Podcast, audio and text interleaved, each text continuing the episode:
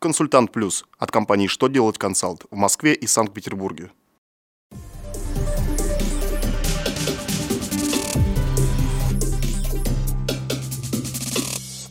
Добрый день! Для вас работает служба информации телеканала «Что делать ТВ» в студии Алексей Шардуба.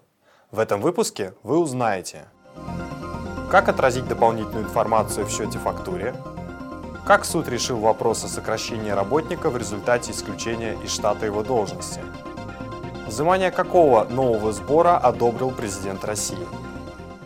Итак, о самом главном по порядку. Правила заполнения счетов фактур разрешают налогоплательщикам указывать в дополнительных строках и графах счета фактуры дополнительную информацию, в том числе реквизиты первичного документа при условии сохранения формы счета фактуры.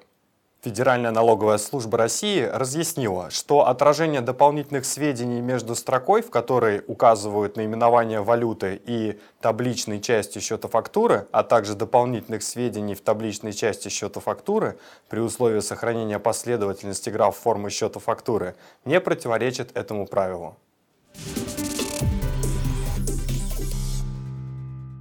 Верховный суд Чувашской республики защитил работника, которого сократили в результате исключения из штата его должности.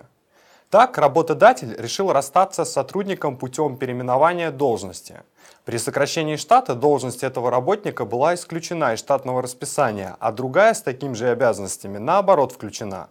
Работник посчитал, что его права нарушены и обратился в суд за восстановлением в должности. Суд стал на его сторону. Не было установлено фактического сокращения должности, занимаемой ИСОМ, поскольку при сокращении численности или штата работников организации исчезает сама потребность в работе определенного рода. А в данном случае потребность в ранее выполняемой ИСОМ работе у ответчика сохранена, но по другой должности.